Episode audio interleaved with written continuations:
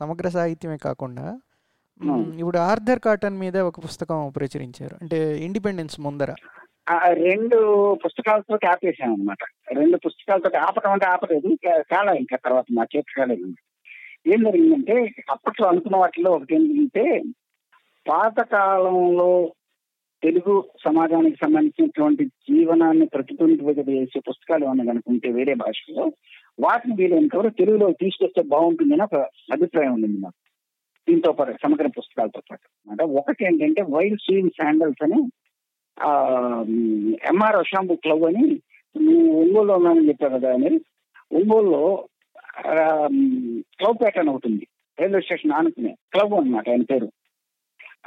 ఆయన వచ్చినప్పుడు ఇప్పుడు మనకి ఆ కార్నర్లో చర్చ్ ఒకటి ఉంది. ఆ చర్చ్ ఆయనే కట్టించింది అనమాట టిబెట్ మెమోరియల్ చర్చ్ దాని పేరు. ఆ ఆ చర్చ్ ఆయన కట్టించాడు ఆయన రెండో వయసు. దాని పక్కనే ఇన్ఫాక్ట్ చర్చ్ పక్కనే హెచ్సిఎం గర్ల్స్ హై స్కూల్ ఉండేదన్నమాట. ఉంది ఇప్పుడు కూడాను. బట్ అంటే ఇప్పుడు దాని ప- ఏ మారినట్టున్నాయి ప్రాసెస్. అది Harriet Cloud Memorial High School అన్నమాట అది. HCM Girls High School. ఆ, అయితే ఆవిడ హ్యారియట్ క్లవ్ గారు పోయిన తర్వాత మళ్ళా ఇంకొక ఎమ్మ ప్రశాంత్ క్లవ్ అనే ఇంకో షీ చేసుకున్నారు ఆవిడ టీచ్ సోషల్ యాక్టివిటీలో ఆవిడ యాక్చువల్గా చాలా సోషల్ రీసెర్చ్ చేసినటువంటి వ్యక్తి అన్నమాట. ఆవిడ రాశారు బుక్ వైల్డ్ స్వీన్స్ శాండల్స్ అని. ఒంగోలు చుట్టుపక్కల ఉన్నటువంటి మాదిగల జీవన పరిస్థితులు. అని తర్వాత వాళ్ళు క్రైస్టియానిటీకి ఎందుకు మారారు అన్న పుస్తకం అనమాట అది ఎయిటీన్ నైన్టీ నైన్లో రాశారు ఆవిడ. సో అదొక పుస్తకము తర్వాత కాటన్ యొక్క వాళ్ళ అమ్మాయి అప్పటికే చాలా మంది ప్రశ్నలు వేశారనమాట నిజంగా ఇలాంటి ప్రాజెక్టులు కడతాం వల్ల దేశానికి ఎవరికైనా ఉపయోగం ఉందా? లేకపోతే ఓన్లీ లోకల్గా అడ్వాంటేజ్ ఉందా అనేటటువంటి చెప్పడానికి ప్రశ్నలు వస్తే ఆవిడ దాని మీద ఈ మ్యాథ్స్ బుక్ రాసిందనమాట సో దాన్ని అబ్రిడ్జ్డ్ వర్షన్ ఇందాక మెన్షన్ చేసింది అనమాట ఆర్థర్ కాటన్ జీవితం కృషి. ఇది ఏమో కవన శర్మ గారు కేవన్ శర్మ గారు ట్రాన్స్లేట్ చేశారు. తర్వాత రెండోది ఏమో వేణుమూర్తి గారు ట్రాన్స్లేట్ చేశారు. చెప్పులు కుడుతూ కుడుతూ అని. సో అది రెండు తర్వాత ఏమైందంటే మన సరైన పుస్తకాలు దొరకలేదు. దొరికిన వాటిని ట్రాన్స్లేట్ చేసిన సరైన మనుషులు దొరకలేదు. సో అది కొద్దిగా వెనకబడిపోయింది ఆ ప్రాజెక్ట్ సార్ ఇది మ్యాసివ్ ఎఫర్ట్ కదా ఇది. చాలా పెద్ద ఎఫర్ట్ దీనికి ఇదంతా సెల్ఫ్ ఫండెడేనా సార్? లేకపోతే ఇంకా వేరే ఏమన్నా సోర్సెస్ ఏమన్నా? అవునమ్మా. అంతవరకే. అంటే నేను మా తమ్ముడు మా కజిన్ ముగ్గురు ఇంకెవరు అంటే మిగతా రిసోర్సెస్ తీసుకున్నారు చాలా మంది విపరీతంగా హెల్ప్ చేస్తారు. బుక్స్ ఇవ్వట్లోనో ఇంకో దానిలోనో ఇంకో దానిలోనో. దేనికైనా కానీ కానీ ఎకనామిక్ రిసోర్సెస్ మటుకు మా మటుకు తీసి పెట్టుకున్నాము దీనికి చాలా కారణాలు ఉన్నాయి. But whatever it is మొదట్లో ఆ రూల్ పెట్టుకున్నా ఆ రూల్ వాళ్ళ దాకా బ్రేక్ చేయాల్సిన అవసరం రాలేదు. కలెక్షన్లో ఇప్పుడు అశోక్ అని యాక్చువల్గా మాకు Shri Jashuva book combined effort అన్నమాట. అంటే మేము చేశాము ఆ, దొక్క మణికర్ ప్రసాద్ గారిని వరకు పాత గవర్నమెంట్లో మినిస్టర్ ఇప్పుడు ఎమ్మెల్సీ అనమాట ఆయన కొంత ఇంట్రెస్ట్ ఇచ్చారు. ఆయన సార్ మీరు ఇట్లా వేస్తానని వేస్తున్నారని విన్నాను నేను అందువల్ల మేము కూడా అందులో కొలాబరేట్ చేయదలుచుకున్నాం సార్ వీలైతుందండి మేము చెప్తా అంటే మేము ప్రత్యేకంగా మా కిందనే వేయాలని ఎక్కడ లేదండి రూలు. మీరు వేద్దామనుకుంటే కూడా నేను డైరెక్ట్ కలెక్ట్ చేసి ఇవ్వగలిగాను ఇన్ఫాక్ట్ తిలక్ బుక్ కనుక చూస్తే మీరు తిలక్ వర్క్ మేము పబ్లిష్ చేయలేం. మేము ఓన్లీ డేటా కలెక్షన్ చేసాం వాళ్ళకి. వాళ్ళు ఎన్ఎస్టాల్ పబ్లిష్ చేశారు బుక్ కాకపోతే మా పేరు కూడా వేశారు దాంట్లో. అలా జాషువా బుక్కి డాక్టర్ మణికర్ ప్రసాద్ గారు అడిగితే ఆయన చెప్పాడు. ఇట్లా అశోక్ అనే కుర్రాడు మాడు మాకు అతను బాగా యంగ్ అండ్ ఎనర్జెటిక్ అతన్ని పరిచయం చేస్తాను అతనికి ద్వారా మీరు ఏదైనా డేటా కలెక్షన్ వారికి హెల్ప్ తీసుకున్నాయి సో అతను పాపం ఎంత ప్రయత్నం చేసినా కూడా జాషువాకి సంబంధించి ఏమీ కలెక్ట్ చేయలేకపోయాడు. కొన్ని రేర్ ఫొటోస్ లెటర్స్ తప్ప. సో అతనే కొద్దిగా ఇబ్బంది పడిపోయాడు అన్నమాట కానీ తర్వాత వర్క్స్లో అసలు అతను స్లో మోటర్ వెళ్ళిపోవడం డేటా కలెక్షన్ ఎట్లా ఏంటి ఇంకోటి ఇంకోటి ఇంకోటి ఇంకోటి తీసుకోవడం మొదలెట్టారు అన్నమాట సో మచ్ సో ఇప్పుడు ఈ స్టేట్ గవర్నమెంట్ లైబ్రరీస్లో వీడౌట్ అనే ప్రాసెస్ ఉంది. వాటిని పుస్తకాలన్నీ పాత పుస్తకాలు ఏవైతే ఉంటాయో వాటిని అన్ని తూకానికి అమ్మేస్తారు. సో ఇతను వెళ్ళి వాటిని గవర్నమెంట్ తోటి మాట్లాడుకుని లెటర్స్ ఇచ్చి ఒక్కొక్కటి ఒక్కొక్కటి ఒక్కొక్కటి కలెక్ట్ చేసి తీసుకొచ్చి మన పంపిస్తున్నారు. తర్వాత విజయవాడ ఠాగూర్ లైబ్రరీ ఇట్లాంటి చోట్ల వాళ్ళని రిక్వెస్ట్ చేసి రేర్ బుక్స్ ఉంటే అక్కడి నుంచి తెప్పించి. సో ఇలా ఎంతమంది ఎన్ని రకాలుగా సహాయం చేస్తేనో ఈ పద్ధతికి వచ్చింది వాడు కె. తులసినాథ్ రెడ్డి గారు తర్వాత కాళిదాస్ పురుషోత్తం గారు ఆయన నెల్లూరు ఆ, లైబ్రరీ నుంచి చాలా పుస్తకాలు పంపించారు ఆయన పాతవి. ఇలా అన్నమాట. సో ఒక వ్యక్తి ద్వారా అయ్యేది కాదు కానీ ఎంతో మంది సహాయాలు సహకారాలు చేస్తే ఈ పద్ధతికి వచ్చింది. కాకపోతే ఏమైందంటే ఇప్పుడు క్రెడిబిలిటీ ఎస్టాబ్లిష్ అయింది. ఏంటంటే వీళ్ళు చేస్తారు పుస్తకాలు మన దగ్గర పెట్టుకోరు చెడగొట్టరు తిరిగి ఇస్తారు పుస్తకం మీద ప్రేమ ఉంది వీళ్ళకి అనేటటువంటి కొద్దిగా ఒక రకమైనటువంటి నమ్మకం ఏర్పడింది. దీనికి ఒక మేజర్ రీజన్ ఏంటంటే బుద్ధప్రసాద్ గారు మండల బుద్ధప్రసాద్ గారు. ఆయన నాకు ఇదివరకు పరిచయం లేదు అసలు. ఏం జరిగిందంటే ఈ అరిపిరాల నారాయణరావు గారు చేస్తున్నారని విని ఆయన కలవటానికి వెళ్ళాడు ఆయన. రాజమండ్రి. కలిస్తే ఆయన చెప్పారు నేను చేసేది చాలా మంచి పని అండి కానీ ఇది చేస్తున్నది మనసు ఫౌండేషన్ వాళ్ళ స్ఫూర్తి వల్ల వాళ్ళు చేస్తున్న చూసి మేము మొదలెట్టాము. మీరు మనసు ఫౌండేషన్ వాళ్ళని కూడా కాంటాక్ట్ చేయండి నా నెంబర్ ఇచ్చారు ఆయన. సో బుద్ధప్రసాద్ గారు అప్పుడు ఫోన్ చేశారు నాకు. ఫోన్ చేస్తే కలుద్దామండి మీరు రమ్మంటే ఎక్కడికి? నేను ఆంధ్ర వచ్చినప్పుడు నేను కలుస్తాను. అంటే లేదండి నేను నెక్స్ట్ వన్ మంత్లో బెంగళూరు వస్తున్నాను. వస్తే మిమ్మల్ని ఇంటి దగ్గరికి వచ్చి కలుస్తాను. మా ఇంటికి వచ్చి కలిశారు ఆయన. బుద్ధప్రసాద్ గారు. ఆయన చాలా ఎంకరేజ్ చేశారు అన్నమాట. చాలా సరైన పద్ధతి అండి ఇదండి. అని ఆయన సుమోటో ఎంతో మంది చెప్పారు. ఇట్లా చేస్తున్నారని. ఈ కరోనా స్టేజ్లో ఉన్నప్పుడు వాళ్ళ లైబ్రరీ ఒకటి ఉందన్నమాట. అవనగర్లో ఆ లైబ్రరీని కూడా మీరు చేయండి అని చెప్పి పంపించారు. మా అశోకే మళ్ళీ దాని ప్యాకింగ్ ఇవన్నీ కొంత సపోర్ట్ తీసుకుని చేయించి వరకుంటాడు పంపించారు. అది అయిన తర్వాత ఏమైందంటే బుద్ధప్రసాద్ గారు ఈయన్ని జీవి పూర్ణచంద్ర గారిని కలిసినప్పుడు ఆయన చెప్పారు ఇట్లా నేను పంపించానండి. అంటే జీవి పూర్ణచంద్ర గారు నంబర్ తీసుకుని నాకు ఫోన్ చేశారు అనమాట చేస్తే అశోక్ కాంటాక్ట్ ఇచ్చాను. అశోక్ దాన్ని హ్యాండిల్ చేసిన పద్ధతి చూసి ఆయన బాగా ముగ్గురైపోయి ఫేస్బుక్లో ఏదో ప్రజెంట్ ఇది పెట్టేశాడు ఆయన పోస్ట్. దాంతో అసలు విపరీతంగా అంటే మేము ఇప్పటిదాకా ఏంటంటే ఒక రూలు వర్క్ కనపడాలి కానీ వ్యక్తులు కనపడకూడదు అనేది ఒక రూలు. రెండో రూల్ ఏంటంటే ఏది చేసినా సైలెంట్గా చేసుకుంటూ పోదాం ఎందుకు మనం పది మందికి కనపడతాం అన్న దృక్పథంలో ఉండేవాళ్ళం. కానీ ఆయన పెట్టినటువంటి పోస్ట్ వల్ల వచ్చిన అడ్వాంటేజ్ ఏంటంటే చాలా మంది వాలంటీర్గా వాళ్ళ దగ్గర యాభై పుస్తకాలు వంద పుస్తకాలు పది పుస్తకాలు ఇట్లా పంపడం మొదలెట్టారు అనమాట స్కాన్ చేసి తిరిగి పంపిస్తూ ఉన్నాం. సో దీనివల్ల ఏమైందంటే మనకి పేసెఫ్ వచ్చి అంటే వచ్చేటటువంటి పాత పుస్తకాలు పర్టికులర్లీ పెరిగింది అది పరిస్థితి అన్నమాట. సరే ఇంకోటి మీరు కథానిలయంతో మీరు కాళీపట్నం రామారావు మాస్టర్ గారి సమగ్ర సంకలనంతో అసోసియేషన్ మొదలై ఉంటుంది మీకు. ఇప్పుడు వాళ్ళ డిజిటల్ ఆర్కైవ్స్ కూడా మీరే డిజిటల్ ఆర్కైవ్స్ మొత్తం చేసింది మటుకు వేణుమూర్తి గారు. సింగిల్ హ్యాండెడ్గా ఆయన రెండు వేల ఏడులో రిటైర్ అయితే అప్పటి నుంచి అంతకు ముందు మూడు సంవత్సరాల నుంచి మొదలెట్టి మొత్తాన్ని first time indexing hundred percent కథలను ఇండెక్స్ చేసింది ఆయన. ఇప్పటిదాకా అలాంటి వర్క్ ఎవరు చేయలేదు నాకు తెలిసి.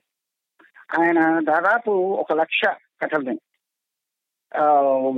ఇండెక్స్ చేశారు సో ఇప్పుడు రచయిత పేరు మీద మనం వెతకచ్చు కథ పేరు మీద వెతకచ్చు ఇష్యూ పేరు మీద వెతకచ్చు అట్లా. ఏమో ఆంధ్రభారత్ సాయి గారు చేశారు. వెబ్సైట్ తయారు చేయటం. డేటా అంతా కత్తిరించి పెడతామేమో రమణమూర్తి గారు కథ రమణమూర్తి గారు. ఆయన చేశారనమాట సో ఇప్పుడు మేమేంటంటే హోస్టింగ్ మిగతా సపోర్ట్ అంతా మేము చేస్తాము. ఇన్ఫాక్ట్ ఆంధ్రభారత్ సాయి గారు మా తోటి మొదలెట్టిన తర్వాత స్ట్రక్చరైజేషన్ ఆఫ్ చాలా యాక్టివిటీస్ ఈజీ అయిపోయినాయి మాకు. అలాగే రమణమూర్తి గారు సింగిల్ హ్యాండెడ్గా చేశాడు నలభై నాలుగు కథలు వేల కథలు నెట్లో పెట్టించేదానికి. మ్యాటర్ మేము ఇవ్వటం మీరు దాన్ని ఒక్కోదాన్ని కత్తిరించి అక్కడ పెడతాం మీరు అది నిజమైనటువంటి పట్టుదలతో చేశాడు ఆయన. కథానిలయం ఆయన మొదలుపెట్టినప్పుడు ఆయన చాలా ఉద్యమంగా తీసుకున్నారు ఆయన తొంభై నాలుగు తొంభై ఐదు నుంచి. అప్పటికి మేము ఇప్పుడు ఒకసారి మా ఇంటికి వస్తే ఆయన పుస్తకాలు నా దగ్గర ఉన్నటువంటి అన్ని చూసి అడిగారు. మీకు ఏ కావాలో నేను చెప్పండి సార్ అంటే మొత్తం ఆయన పదిహేడు డబ్బాలు ప్యాక్ చేసి దీన్ని పంపించేశాను నేను. ట్రాన్స్పోర్ట్లో. నుంచి కథానిలయం మీద మాకు రకమైన ప్రేమ అసోసియేషన్ ఉండేది. కాళీపట్నం రామారావు గారు నాకు పంతొమ్మిది వందల ఎనభైకి ముందు బెంగళూరు వచ్చినప్పుడే పరిచయం ఉంది. కాబట్టి ఇంటి దగ్గరగా పరిచయం లేదు. తొంభై నుంచి బాగా దగ్గరగా పరిచయం ఉంది అనమాట సార్ ఇప్పుడు ఈ సమగ్ర సాహిత్యం ఏదైతే మీరు ప్రచురిస్తూ వచ్చారో ఇప్పుడు కాళీపట్నం రామారావు మాస్టర్ గారిది పక్కన పెడితే అంటే మిగతా వాళ్ళందరూ యాక్టివ్గా ఉండే వాళ్ళగా పుస్తకాలు కూడా వేయటం వాళ్ళ సాహిత్యం వేయటం అనే ప్రయత్నం కూడా ఏమైనా జరుగుతుందా సార్? అంటే యాక్టివ్ రైటర్స్ది ఇప్పుడు పెద్ద రైటర్స్ ఉంటారు కదా అది కూడా ఉందా? లేదంటే ఎవరైతే ఇన్యాక్టివ్గా ఉన్నారో వాళ్ళ సాహిత్యమే వేయటం అనేదా? ఏమిటి దానికి యాక్టివ్ ఇన్యాక్టివ్ అనేది ఏంటంటే ఆనెస్ట్గా చెప్పాలంటే ఇప్పుడు మా నలుగురు ఐదుగురికి నచ్చినటువంటి మా టీమ్లో ఒక పది మంది లోపల వాళ్ళకి నచ్చినటువంటి మాత్రమే రెండోది కాపీ రేట్ తీసుకోవడానికి వీళ్ళని మాత్రమే చేసాం అన్నమాట ఇప్పుడు కాదు మన సంవత్సరానికి పుస్తకం వేస్తుంటే ఏముంది? పది పన్నెండు పుస్తకాలే కదా ఇప్పటిదాకా వేయగలిగేది. కాకపోతే ఏంటంటే ఎవరు అడిగారు నన్ను వేరే భాషల్లో ఎవరన్నా ఇట్లా వేస్తున్నారా అని. నాకైతే తెలియదండి అని చెప్పాను నాకు బట్ బేసిక్ ఏంటంటే ఇలాంటి యాక్టివిటీస్ కంటిన్యూస్గా ఎవరి పేరు మీద వేయచ్చా వేయకూడదా అనేటటువంటిది అది వేరే రకమైనటువంటి యాక్టివిటీ. మనకి ఇప్పటికి సంబంధించినంత వరకు ఒక సీక్వెన్స్లో వెళుతూ ఉన్నాము. లైక్ ఫర్ ఎగ్జాంపుల్ చేతూరు రామారావు గారు ఆ తర్వాత కే సభ ఆయన తర్వాత తిరుమల రామచంద్ర ఇక్కడ దాకా క్యూ ఉంది. మీరు కరెంట్ ట్రెండ్స్ సాహిత్యంలో ఏమొస్తున్నాయి అనేది కూడా మీరు చదువుకుంటూ ఉంటారు పుస్తకాభిలాషి కాబట్టి? నన్ను అడిగితే నాకు కొన్ని వ్యూ వ్యూస్ ఉంటాయి. కానీ అది మనసు ఫౌండేషన్ వ్యూ కింద ఉండాల్సిన అవసరం లేదు. లైక్ ఇప్పుడు ప్రస్తుతం ఉన్నటువంటి ట్రెండ్లో ఫర్ ఎగ్జాంపుల్ ప్రింట్ మీడియా ఒకటే కాదు. అంతర్జాలంలో వచ్చేటటువంటివి చాలా వస్తున్నాయి. మొదట్లో ప్రింట్లో వచ్చినట్టుగానే ఇందులో కూడా ఏమిటైతుందంటే అదవరకు అంతకు ముందు ఏవైతే రకరకాలుగా ప్రజల మధ్యలో ఉన్నాయో వాటిని ముద్రణలోకి ఎట్లా తీసుకొచ్చారు ఏది పంతొమ్మిది పద్దెనిమిది వందల పది ఇరవై నుంచి ప- పంతొమ్మిది వందల ఇరవై దాకా ఒక ఫేజ్ అనుకుంటే ఒక ఇరవై వంద సంవత్సరాలు. ఆ వంద సంవత్సరాలు కూడా చిన్నగా టెక్స్ట్ బుక్లు ఇట్లాంటివి ఇట్లాంటివి తర్వాత రామాయణాలు భారతాలు భాగవతాలు ఇవి ఎక్కువను వాటి చాలా శిక్షణ చాలా తక్కువగా ఉండేది. అలాంటిది చిన్నగా ఏమైందంటే శిక్షణ యొక్క రోల్ పెరిగి ఈ మిగతా వాటి యొక్క రోల్ రిలేటివ్గా తక్కువైంది. ఈవెన్ దో ప్రింటెడ్ కాపీస్ ఎక్కువ పోతున్నా కానీ అప్పటితో లెక్కేస్తే ఇది జరుగుతున్నప్పుడు ట్రెండ్స్ రకరకాలుగా మారుతూ వచ్చినాయి. అది ఇప్పుడు మేము గట్టిగా దాని మీద ఒక వర్టికల్ పెట్టుకుని మాలో మేము చర్చించుకుంటున్నాం అనమాట ఒక ఎగ్జాంపుల్ ఏంటంటే నవల.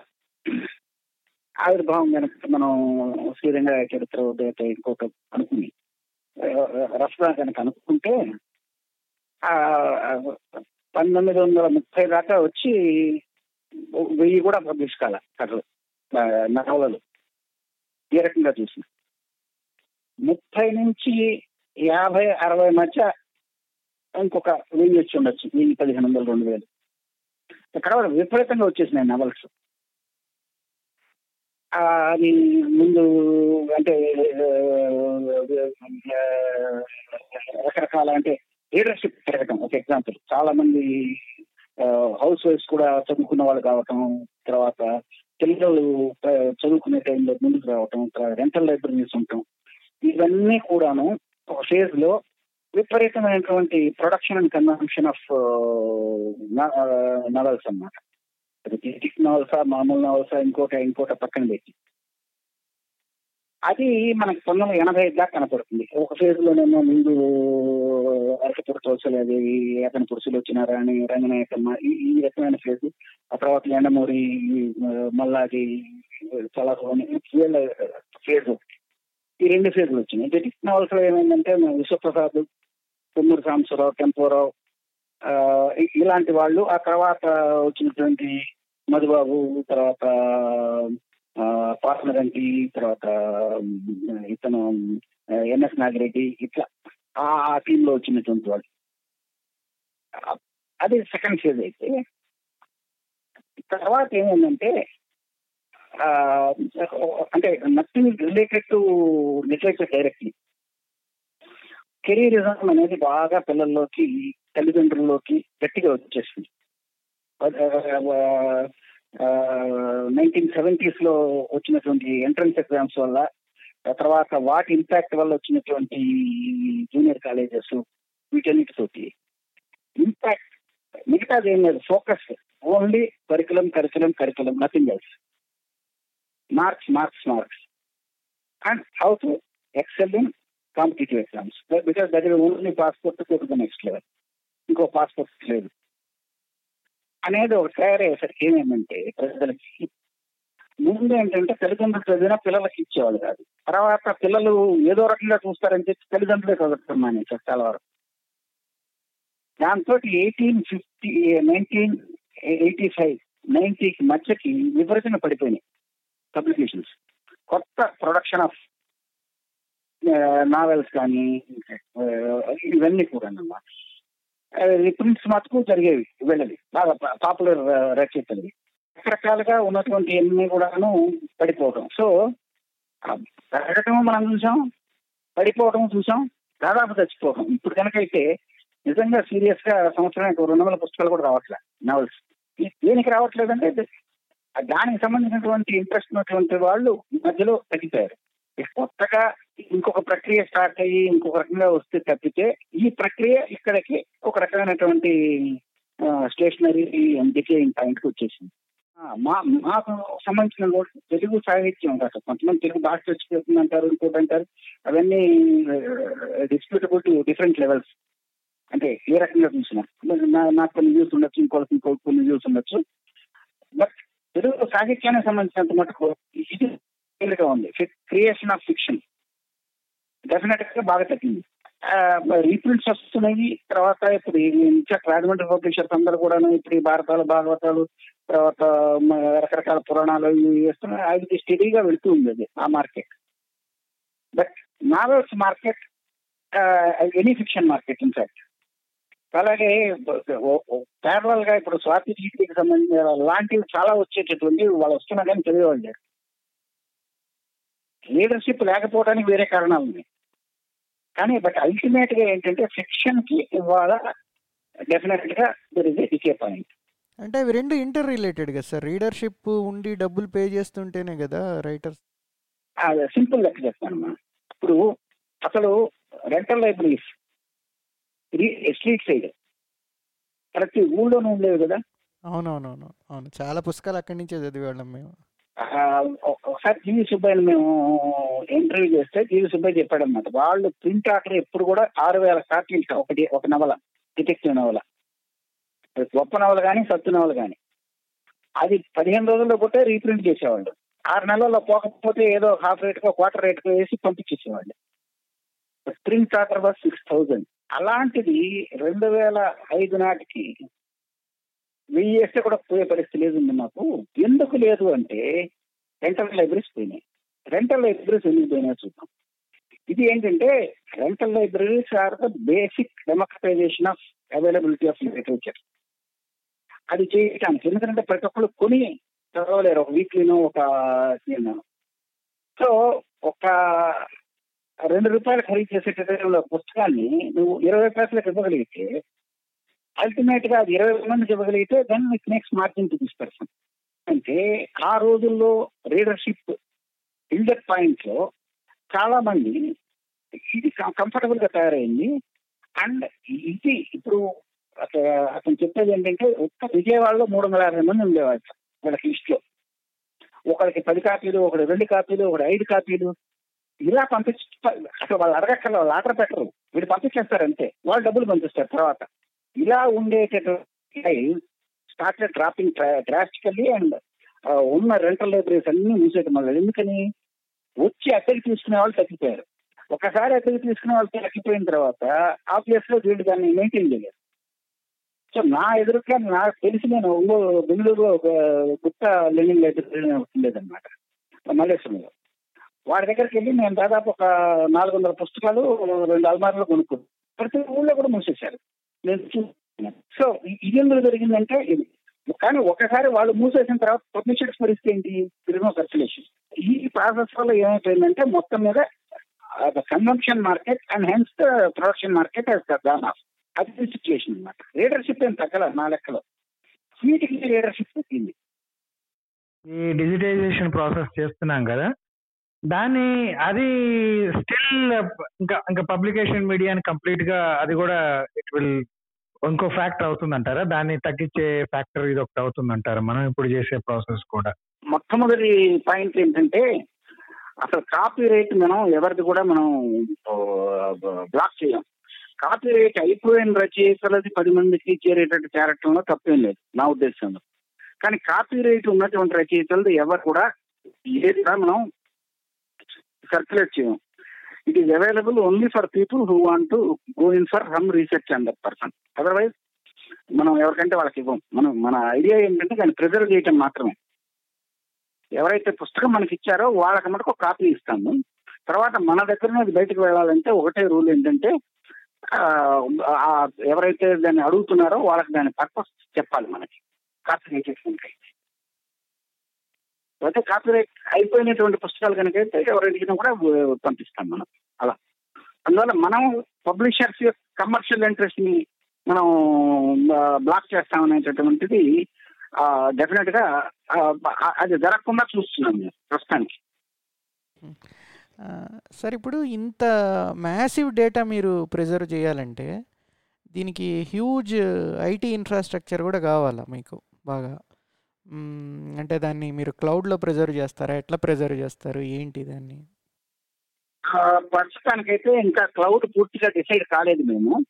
ప్రస్తుతానికైతే ట్రాన్స్ఫరింగ్ మటుకు అంటే విజయం వరకుంపాడు అండ్ బెంగళూరు గుంటూరు లేకపోతే ఇంకో చోట ఎక్కడన్నా ఏదైనా జరుగుతుంటే అక్కడి నుంచి ఇవన్నీ చేయడానికి కూడాను వీలైనంత వరకు మనం హార్డ్ మీడియా వాడుతున్నాం అనమాట క్లౌడ్ ఇంకా పూర్తిగా నమ్మకం ఏర్పడలేదు నాకు. బట్ ఏదో టైంలో క్లౌడ్లోకి వెళ్ళాలి మేము. దీనికి సంబంధించింది. అంటే దీనికి బ్యాకప్ కూడా మీరు క్రియేట్ చేసుకుంటారు డేటా ఒకసారి హార్డ్ డ్రైవ్లో చేసిన ఆ, తర్వాత మాకు ఇప్పుడు లెక్క ఏంటంటే మినిమం త్రీ కాపీస్ అమ్మా. Minimum three copies standard rule అంటే ఇప్పుడు ఒకటి వరకుంటపాడులోనే ఉంటుంది. ఒకటి గుంటూరు ఒకటి సాయి గారి దగ్గర ఉంటుంది. వీటిలో ఎవరి దగ్గర ఒకళ్ళ దగ్గర ఒకటి లేకపోయినా కూడా మిగతా వాళ్ళ దగ్గర నుంచి మళ్ళీ పూల్ చేస్తాం అన్నమాట. అది.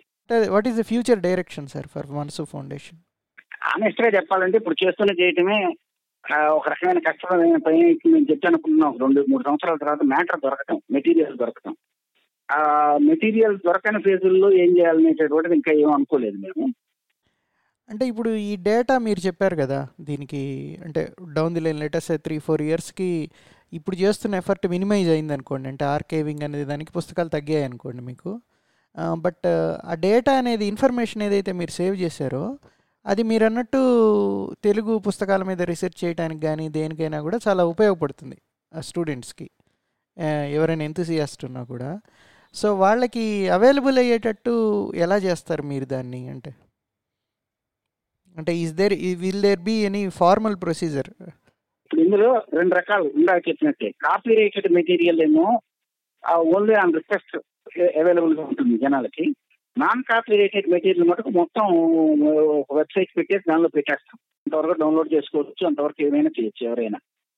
మీరు అంటే ఇంత ఎంత టైం వెచ్చిస్తే వెచ్చిస్తారు సార్ రోజుకి దీని మీద? అంటే చాలా మ్యాసివ్ ఎఫర్ట్ కదా మీరు ఫిలాంథ్రపీ ఇంత చేయటం అనేది చాలా గొప్ప విషయం. మీ దాని మీద ఏమన్నా చెప్పగలరా మీరు?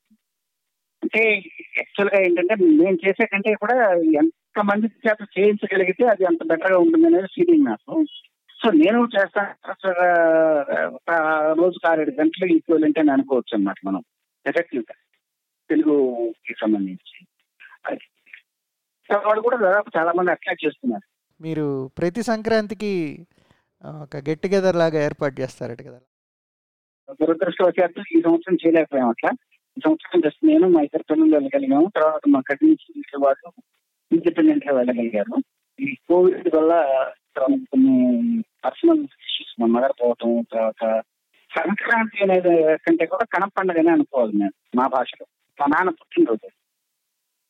అండ్ ఏంటంటే తెలుగు క్యాలెండర్లో ఇంగ్లీష్ క్యాలెండర్ తోటి మ్యాచ్ చేసేట్టుగా దాదాపుగా చాలా మంది తెలిసినటువంటి డేట్ అదొకటి అనమాట రెండు వేల పదకొండు చివరిలో మా నాన్నగారు పోయారు. సో పన్నెండులో అది ఆ నిర్ణయం తీసుకున్నాం అన్నమాట. సో పదమూడు జనవరి నుంచి కలవటం మొదలెట్టాం. అతని పేరు మనసు కుటుంబం. అంటే పదకొండు పన్నెండు నుంచి పదహారు దాకా ఉంటాం. అందులో వచ్చిన వాళ్ళు ఒక రోజు ఉండేవాళ్ళు ఉంటారు ఐదు రోజులు ఉండేవాళ్ళు ఉంటారు. సో టిపికల్గా నూట యాభై మంది. అదే మా మనస్సుతో ఏదో రకంగా పనిచేసే వాళ్ళు అందరూ వస్తారు. అంటే శ్యామనారాయణ గారు ఆంధ్రబాద్ సాయి గారు కాళిదాస్ పురుషోత్తం గారు అట్లా.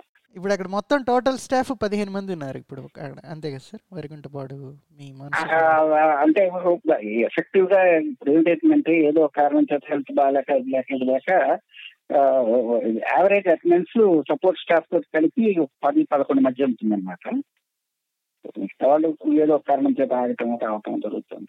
దేర్ ఆల్ స్టేషన్ దేర్ అక్కడే అక్కడే ఉంటారు వాళ్ళందరూ. ఆ పక్కనే విలేజ్ పక్కనే విలేజ్ పెనంపాడు అని అంటే వాళ్ళకే మీరు అన్ని స్కిల్స్ అన్ని నేర్పించి మీరు వాళ్ళని టెన్త్ క్లాస్ ఇంటర్మీడియట్ చదువుకున్న వాళ్ళందరికీ గతంలో యంగ్ పీపుల్ కాబట్టి మరి ఆడపిల్లలు ఎక్కువ కాబట్టి పిల్లలు ఏవి వెళ్ళిపోతారు. కొత్త వాళ్ళని తీసుకుంటుంటాం అది.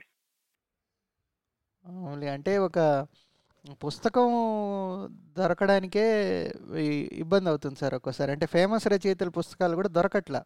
ఇప్పుడు పెదిబొట్ల సుబ్రహ్మణ్యం గారి పుస్తకాలు ఉన్నాయి అవి దొరకట్లేదు.